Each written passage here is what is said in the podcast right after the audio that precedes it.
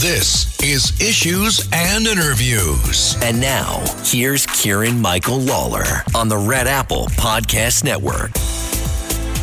Welcome back to Issues and Interviews with Kieran Michael Lalor. Big show today.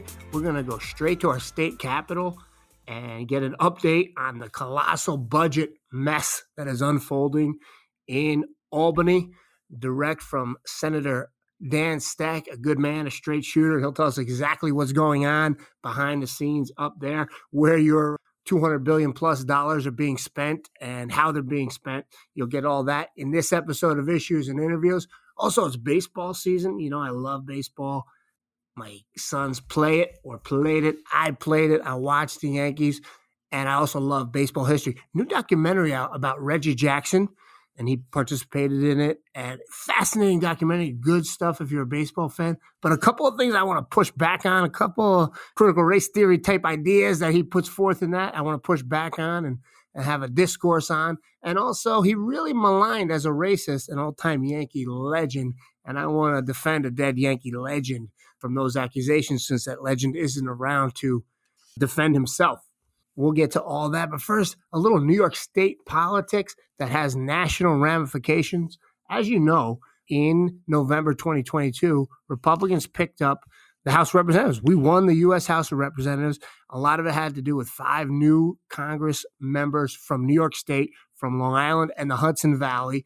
And I live in the Hudson Valley, and Long Island, obviously, a big part of the New York metropolitan area, along with the Hudson Valley. And control of the House of Representatives going forward could come down to these really six races that are already starting to heat up. They just started January 1st, but it's a two year term in the House of Representatives. So you have the Democrats really rallying to try to take back the House through New York. So I want to talk quickly about each of those six seats.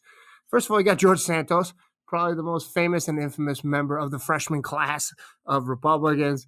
The guy is an Olympian when it comes to telling lies about himself and, and hyping up his biography with things that aren't true. I think he's done. You haven't really heard his name that much. Some of the accusations have died down, but either he's going to lose in November 2024 or the House Ethics Committee is going to come out with some damaging stuff or he's going to get indicted and probably have to leave office. So that seat is really up for grabs. Will the people in that swing district go for another Republican after the Santos debacle? Not sure. Not sure I'd be happy with the Republican Party if I lived in in that district. So that's a tough one. Then you got Congressman LaLota, also on Long Island, kind of an establishment guy, won a seat, kind of a swing seat. Depending on how the presidential election goes, he may or may not be reelected, but that that is still very much up for grabs and and and very much subject to the macro political environment of 2024, which no one in April 2023 can predict. So that's kind of out there in a yet to be determined situation. Some of it will be depending on his own fundraising, LaLota's own fundraising. Some of it will be dependent on his campaign skills and campaign effort and campaign machine that he sets up. And as an incumbent, that's easier to do than as a challenger. So he does have the value of incumbency there, but that's going to be a tough one to defend. Then you also along you got retired New York City police officer Anthony D'Esposito, solid guy, solid conservative, principled guy. I'm not even in Long Island, but I'm I'm familiar with his work and I'm an admirer of his, and I think he'll be solid. Of the three Long Island seats, I think that's the most likely to be held by Republicans when the election comes in 2024. Now moving to my own backyard, quite literally, the Hudson Valley, three seats here Republicans took. One is Brandon Williams. First of all, greatest campaign slogan of the season. Let's vote Brandon. He took a his first name is Brandon. He took a little his own take on the Let's Go Brandon chant, the anti-Biden chant and had his campaign slogan, Let's Vote Brandon. Pretty clever, big time conservative, principled guy. And here's what I like about Brandon Williams, whose district is like Syracuse, Utica, and that part of New York State. He was not the chosen one by the Republican machine. If you've been listening to the show, I'm a Republican, I'm a conservative. I do not love the Republican establishment. I like certain members, like Ed Cox, who's been on this show, but I do not love the Republican establishment itself, I find it ineffective and self serving overall. And they often put their buddies or insiders up for office and they try to keep out outsiders. Well, Brandon Williams was the outsider. The Republican machine in Washington, D.C. and in the Hudson Valley threw everything they could against him in a primary. He came out of the primary, won the general election. I think that prepares you for a, a tough reelection. I think he gives you a lot to like as a voter because he really stands for stuff. And I think he's in good shape, probably the best shape of the three Hudson Valley congressional seats that the Democrats, they already have boots on the ground. If I turn on my phone, I get ads criticizing Republican members of Congress, my own member of Congress, and others every time I get an ad on on any of the apps that I use. So they're already out in force. They're already spending money. They already have boots on the ground in these districts. They want these seats. I think Williams would be okay. Now shift to my own congressman, who has an awesome sounding name. His name is Lawler. Mike Lawler was my colleague in the New York State Assembly for for one term, and then during his first term, he ran for Congress when the new districts came out. I thought he's been pretty solid. He was a McCarthy loyalist during that that battle to get McCarthy elected speaker. His district includes Dutchess County, Rockland County, where he lives, Orange County, I believe Putnam County, but kind of a what we would call the Mid Hudson Valley here. And he knocked off the chairman of the DCCC, Sean Patrick Maloney. He he really slayed a big giant there, and he was solid. But but but he voted against a week or two ago, he voted against the Parents' Bill of Rights, very popular among Republicans. He was a co sponsor of it, and he voted against it. And his stated reason was he didn't like an amendment that was added at the last minute, which required schools to tell parents if a boy was using the girls' room. I want to know that. Uh, unfortunately, that is the case in my district and maybe every New York State district, but parents should be put on notice of that. I don't know why someone would oppose that. So that concerns me about Lawler. I don't think one vote can sink a reelection, but boy, I don't get that vote. I can see some conservatives vote against the Parents' Bill of Rights because they say, hey, the federal government shouldn't be getting involved in, in education. That's a state issue. Okay, that I can agree with. But that wasn't his reason. His reason, he co sponsored the bill and then at the last minute changed his vote because he didn't like this added provision, which I don't know. I think a parent has a right to know that. I cannot see making the argument that, nope, don't tell a parent that your girl is going in the bathroom and there's a boy in there. You can't tell a parent that. Um, that that doesn't make sense. So that concerns me. We'll come back to haunt them. Hey, time will tell. Time will tell. We'll keep on top of it and analyze it. And then the sixth congressman, Mark Molinaro, was the county executive in Dutchess County. Was our candidate for governor in 2018. Lost, kind of underachieved. His job was to save the Republican majority in the state Senate by helping having coattails to win state Senate seats in the Hudson Valley and beyond. It didn't happen. We lost the state Senate, and it's been very much downhill in New York State ever since then. He lost last year a special election in the middle of the summer for a congressional seat, but he did end up winning in the general election for the new congressional seat. That is basically Columbia County sweeps south of Albany out to Binghamton in that part of the state. And the problem with Molinaro is he really doesn't stand for anything. He's been in politics since he was a teenager. Started out as a pro-life, pro-traditional marriage politician, and when he got ambitious, wanted to run for governor, wanted to run for other things, he switched those positions. Now I don't know how you could change your mind on two humongous fundamental things like that, other than being ambitious and determining politically that it hurts you to hold those positions. So that concerns me.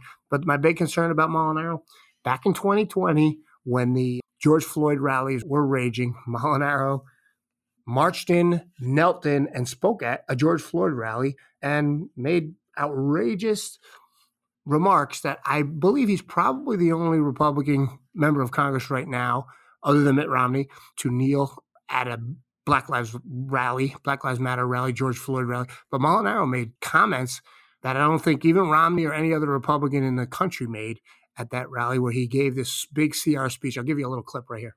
And that while there are good and decent people who try every day to protect us, we must root out the evil that exists in the hearts of too many. Yes. We come together today out of love. I mean it. Rob may love the both of you, but I want you to know on behalf of that you have a right and a, and a reason and a purpose to speak out today. As the mayor said, I will never know what it's like to be a person of color in America, and I will not pretend to. But I have the utmost respect for my need, mm-hmm. my need as a white American to kneel and listen to you. Yeah! To ensure that as your representative here in government, as your representative here in government, that your voices are heard. So as you shout today and you protest today, I need to ask you, please, Turn the passion you have into purpose. Use it to change the outcome of policy, Yes. the outcome of elections. Yes. Use it to make a difference in the life of this country so that we can be better, Yes. so that we can heal, and that we can find our way to upholding that promise. I mean it and I believe it. My nieces and nephews live in the city of Richmond, and they are taught to keep their eyes down and to stay forward when the police come. They are young men and women of color. All right, that's all I can take of that. If I didn't tell you that that was a Republican member of Congress speaking, you would have thought it was some leftist agitator, Democrat, hard left person. But that is a Republican member of the Congress from the Hudson Valley. Unbelievable that he made those remarks in 2020. I wish a Republican primary would occur and somebody would primary him. Unfortunately, I don't think that will happen. And I think he's going to struggle to win re-election in a tough re-election cycle. He's also an anti-Trump guy. He's a never Trumper. I don't think that helps him in his district. So time will tell on that. But right now, I see the issues and interviews hotline lighting up. We are joined on the issues and interviews hotline by my former colleague, now state senator Dan Stec. How are you, Dan? Good, Kieran. How you been? I'm doing well. I'm doing well. Good to hear from you. By way of background, Senator Stec, before he went Hollywood and was elected to the state senate, he had a position in the People's House, the New York State Assembly, and we started together and sat near each other in the Assembly chamber for think eight years before he moved on to the Senate. So we're we're good Yep. friends. He's a good man. He served in the United States Navy and represents uh, the Queensbury area. What's your district, Dan? So I go from you know Queensbury, Southern Warren County, Northern Washington County, there all the way north to the Canadian border. So Plattsburgh, swing west all the way out to Massena, Canton, and Potsdam. So the district's bigger than Connecticut and Rhode Island combined. It's the northeast chunk of the state. You putting some miles on your car? Yeah, about thirty-six thousand a year I, I put on last year. So Holy it cow! keeps me happen. Yeah. All right, all right, good for you. So much of your district is in the Stefanik Congressional District, correct? Actually, it entirely sits within her district. Oh wow, okay, okay, all right, good. That's good, good perspective. And for many years, you and I were up late at this time of year, late March, early April, Yep. and dealing with the budget and all the delays and the dysfunction. Give us the latest from Albany right now, Senator Dan Stec. Well, you got. And as you mentioned, you know, you and I have done a bunch of these state budgets together. And Kieran, I got to tell you, this is my 11th budget now. And, you know, it's not hyperbole. This is the most dysfunctional process this year of the 11 that I've seen. Here we are. It's April 4th today. Yesterday, they called us back in. This week and next week, we're supposed to be off weeks, vacation weeks. Not that I'm complaining about no vacation, but the idea was, though, we weren't scheduled to be in at all because the budget was due Saturday the 1st. They call us in. We sat around. We passed a bill to extend, making sure that we were paying our workers because it's not their fault, but we passed a bill to carry us through to next Monday. And the rumor already is is that next Monday, all that's going to be is a repeat of this. We're going to go back in next Monday, the day after Easter, to pass another extender. They are not close. You know, it's like inside baseball, but uh, you know, so a lot of listeners won't know this, but one of the key things that they have to establish first before they can really progress deep into negotiations is establish ta- what are called table targets, which are you know bottom line total dollar amounts that they have for each of the big chunks of the budget. And they haven't been able to agree on table targets yet. And usually in the past, once you have a table target, you're still a week, week and a half away from having a final budget. So we are way behind. And the the holdup uh, reportedly and and the buzz and the you know the rumor amongst all the members is what it's been in the news that this is about modest changes to bail reform. Kathy Hochul has suggested a very modest step to try to correct some of the disaster that was brought on a few years ago. And she's being met with resistance in both houses by the progressives in the Senate and the Assembly. They don't want to change anything. Uh, they're in denial that we have a public safety issue. They're in denial that they made a mistake a few years ago with the cashless bail, the way that they're implementing it.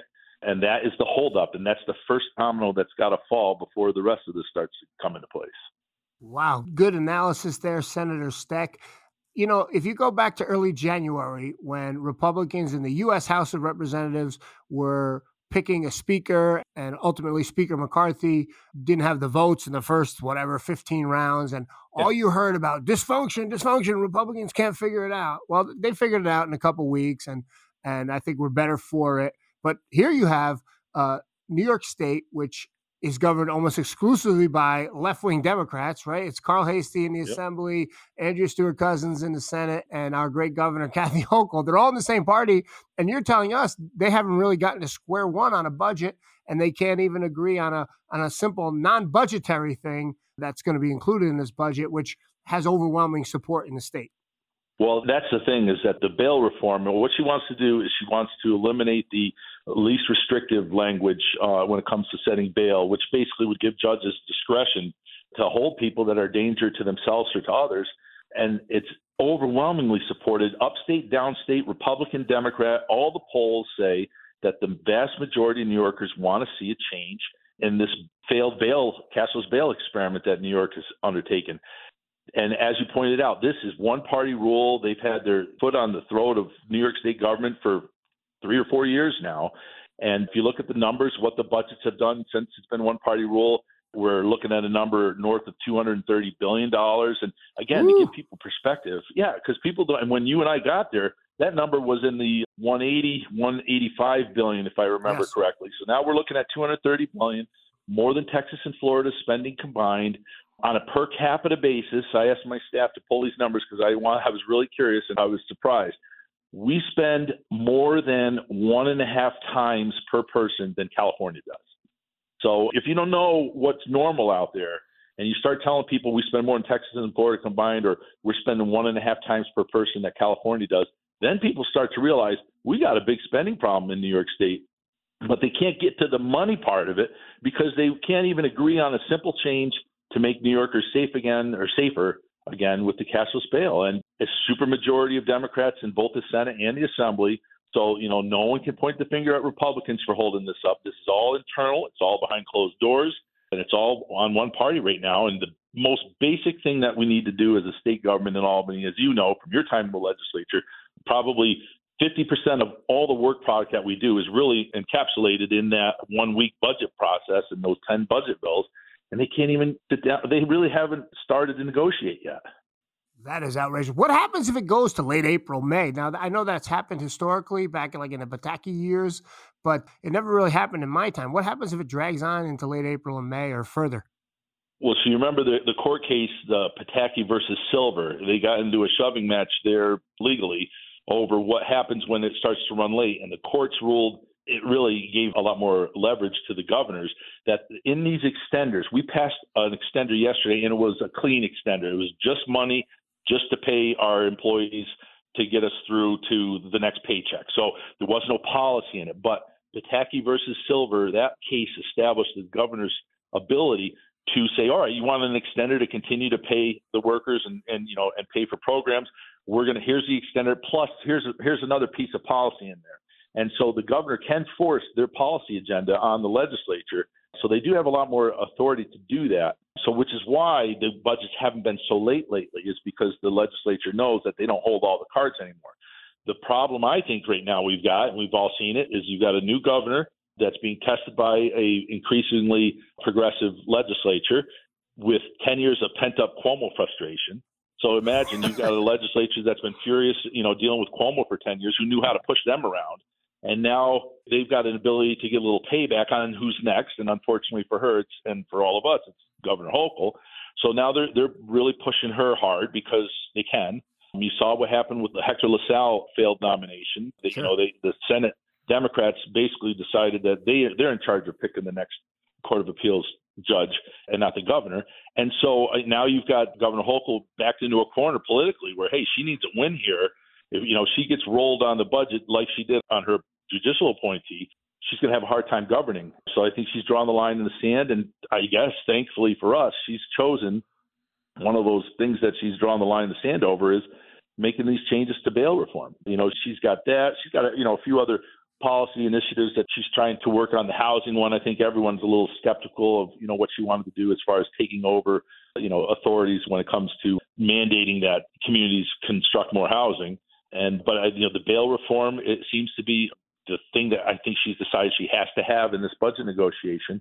There's been rumors that there's been movement, but we still don't have an agreement. And like I said, I go back to those, those table talks that no one table targets that no one ever talks about in the media. You know, it's kind of down in the weeds, but you know they haven't even hit those agreed on numbers yet, so that they could really roll up the sleeves and then get into the nitty gritty part of the budget. You're making me very happy that I'm a civilian again that I'm uh, yeah. that I'm, that I'm not in public office, but I'm glad you're there fighting the good fight. Somebody asked me, it was actually Joe Piscopo, the radio host, in early January when I, I just left office. He said, "What's the difference now, like being in office, not being in office?" And I said, "Well, when you're in office and you're in a grocery store." You know, grandma comes up to you and complains about the price of eggs. Now I'm another guy in the grocery store complaining about the price of eggs. You know what I mean? But yeah. you must get people coming up to you saying, "What's going on with the budget? What, what pass bail reform? How do you handle I, all that?" I, all the time. Well, you know, well, the, the good news is, you know, the people that are stopping me are, for the most part, you know, they're frustrated, but they're going on with their daily lives. They know that it's a problem that I'm working on. It hasn't hit anybody directly yet because we're continuing to pay the bills and the lights are on. It's not that late yet. But, you know, but everyone knows, hey, April 1st is a magic deadline around here. And it's just so frustrating to try to explain to your constituents, try to explain to the taxpayers, you know, how 213 legislators and a governor and a staff, you know, and resources that would choke an elephant – can't seem to get out of their own way and pass an on time budget. You know, I mean, you recall the whole message of necessity. You know, I think the state learned that vocabulary back during the SAFE Act, where we learned, well, sure. message of necessity is where you get to ignore the three day rule for looking at legislation. Well, these messages of necessity are par for the course when it comes to doing a budget. So we'll come up with a budget. They won't have three days to age. We won't have three days to get the phone calls from people saying, "What are you doing? I don't like this," or "I do like this," or "How come this isn't in there?" We'll get the deal, and then they'll just do a message of necessity because they don't want to hear from the public, and then we'll rush these things through in the middle of the night. That's a hell of a way to spend 230 billion dollars of other people's money, but that passes for government in New York State, and people, you know, people know that the system's broken, but they've they've come to accept it, unfortunately, or at least most of them, and and again, it's frustrating because you know, hey, we're spending more than Texas and Florida combined. You know, you know they're not third world countries. You know, maybe we've got some challenges they don't have, like we've got winter, but you know what? They deal with hurricanes. You know, people quickly say, well, we've got a much better school system. I don't know if our school system's twice as good as Texas or Florida's. I mean, why are people leaving here to go there to raise a family and build a business and, you know, better their lives?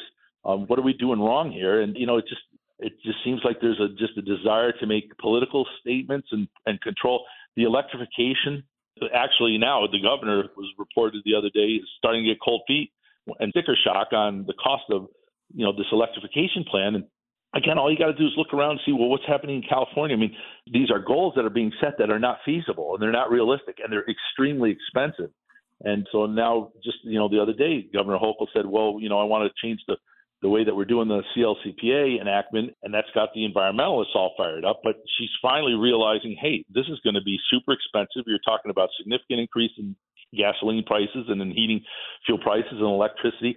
To build that electric grid infrastructure is going to cost tens of billions of dollars and, and, mm-hmm. you know to upgrade homes away from propane and, and, and fuel oil into you know electricity that conversion is going to cost twenty to fifty thousand dollars a home. I mean, this is real money, and it's amazing to me that after years of having us and others, us on our side of the aisle, say this is going to be unaffordable and being ignored, now the governor, when the budget's late, is starting to say we need to revisit this energy policy because it's going to be too expensive. So, you know, now she's going to fire up the the left there in, in the budget negotiation. So this will be a new front for them to argue on the bill front and now the environmental electrification front. You know, I mean, where does it end? So this could go on for months. I imagine we would continue to spend past extenders, but eventually those extenders are going to start having her policy in it. And I don't think that the progressives are going to like that. While you've been talking, I, I booked my moving truck to Florida. I can't take it anymore. I got to get out. Oh, it's my no, fault. I really appreciate the the honesty, Senator Stec, and giving us the real scoop on the. It's really like a dysfunctional quagmire times a thousand. You know, I mean, and, and you explained it's it so well. you and I've seen it. It's worse than than the budgets that you and I did together before you got out and went back to civilian life, and and it's unfortunate. You know, it doesn't have to be this way. It's a very expensive way to run the state too. It is terrible. We appreciate you being up there fighting. I know there's a lot of good people up there. Unfortunately, you guys are outnumbered, but keep fighting. You might break through on some key issues, and you guys are the only hope we have in New York State uh, right now oh, in this in we'll this situation. All right, you Senator Dan Absolutely. Stec, Queensbury, New York, United States Navy, Clarkson University. You know, I sat next to the guy for years, so I know all all about That's him. Right. Good man, right there. Thanks a lot, Dan. Thanks, Kieran. See you later. You know, I, I love baseball. I'm a baseball fan. I'm a baseball history fan. I'm a Yankee fan. And really, a great new documentary out by Reggie Jackson on Amazon Prime called Reggie. Reggie was an icon. Now, I'm born in 76, so I don't really remember Reggie's Yankees exploits. I have some flickering memories in 1981 World Series, but my memory there is more Dave Winfield, who was supposed to be the next Reggie, having a, I think he was one for 21 in the World Series. But I like icons. I love Yankee history, and I've been a Reggie fan. I was at uh, Old Timers Day I think it was a year Reggie was inducted into the Hall of Fame when he hit a home run. Old time, he was an old timer. I mean, he was probably like 45, but he hit a home run over the fence. I don't know that I could hit a home run over the fence at Yankee Stadium when I was 25. Reggie's doing it as an old timer in an old timers day game definitely a guy with a big personality, a smart guy, a savvy guy, one of the first big free agents to kind of break the bank when free agency started. But in this documentary, so much good stuff. I mean, Reggie Jackson's Reggie Jackson, so he has awesome friends. There's a there's a whole segment about him sitting down with Hank Aaron. These two guys, Hank Aaron passed away since this documentary was made, but great conversation between two legends and two icons, two sluggers and Dr. J. I never really associated Dr. J, the basketball legend, with Reggie, but apparently they're good friends. And in the documentary, Dr. J says, I'm not even a baseball fan, but I'm a Reggie fan because Reggie's that kind of icon. There's not that many of those types of icons in sports that endure. I mean, Reggie hasn't taken a swing in over 35 years. And I was glued to this documentary about his career and his life. And one of the themes and one of the reasons for doing it was he's not happy with the pace of race relations and okay, everything could be better. I mean, we could definitely make more progress in every area. But he said something that has to be pushed back on. He said, after talking about his time with the, I think it was the Birmingham A's, it was Birmingham, Alabama team. I think they were the A's, and I think they were the minor league for the Kansas City A's, which became the Oakland A's. He said, not much has changed since then. Well, that is an incorrect statement. I mean, at that time, Bull Connor was the sheriff there. He was water hosing people. There was de jure segregation, legal segregation. We're more than 50 years past that. 15 years ago, we elected a, a black man as president and reelected him as black president, as president. And the captain of the Yankees right now, Aaron Judge, is a black American. His predecessor as Captain Derek Jeter was a black man. So a lot, a lot has changed in every way. So I think that has to be pushed back on. Now Reggie's thing is he wants more African Americans in leadership in baseball as owners and executives. Okay, that, that's a place to that's a place to work on. But I don't think it's accurate to say that very little has changed since Birmingham in the 1960s. I mean, great documentary, but that was that was a foolish thing for the great Reggie Jackson to say every right to say it, and I have every right to to counter it because a lie gets halfway around the world before the truth gets its boots on is what Winston Churchill is believed to have said, or it's attributed to him. Now, wrapping up because we're running out of time, Reggie also calls Billy Martin, who I'm a huge fan of, read every book there is on Billy Martin, calls him a racist multiple times in this and says he didn't want to bat him cleanup because he didn't want a black guy batting cleanup, batting fourth for the Yankees. I don't believe that's true. I've never seen that anywhere else. Billy Martin's been dead for 30 years. He's not here to defend himself against that. But I'll, I'll give you a couple facts that I just know from the baseball world. Some all time great black players love Billy Martin as their manager. Rickey Henderson loved Billy Martin, one of the greats, the great base stealer, the great slugger, the great leadoff man, an Oakland A and a New York Yankee, and like 10 other teams. Met too. Rod Carew, one of the great hitters of all time, loves Billy Martin, loved him as his manager. Willie Randolph, the great Yankee, a Brooklyn guy, manager of the Mets, second baseman during those crazy Bronx Zoo years. Love Billy Martin. So I don't think it's fair to say that. I've never read that. It was a personality clash.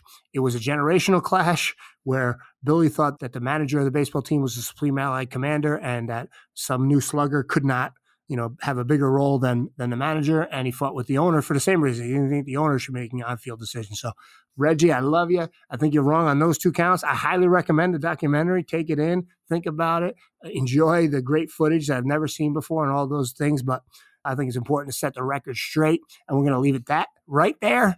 I hope you enjoyed the baseball season. I wish all the best to Reggie, Billy. We loved you. Battling Billy was the manager many times as I was growing up and be back next time because we cover it all. We go to Albany, we go to Washington, we talk baseball, we talk history here on issues and interviews.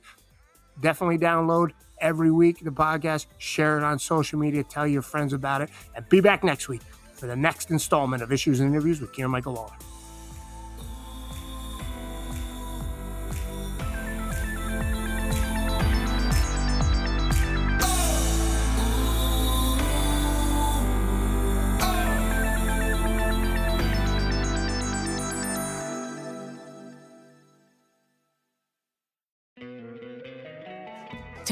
Love an extra $100 in your pocket? Have a TurboTax expert file your taxes for you by March 31st to get $100 back instantly. Because no matter what moves you made last year, TurboTax makes them count. That means getting $100 back and 100% accurate taxes only from Intuit TurboTax. Must file by 331. Credit only applicable to federal filing fees with TurboTax full service. Offer can be modified or terminated at any time.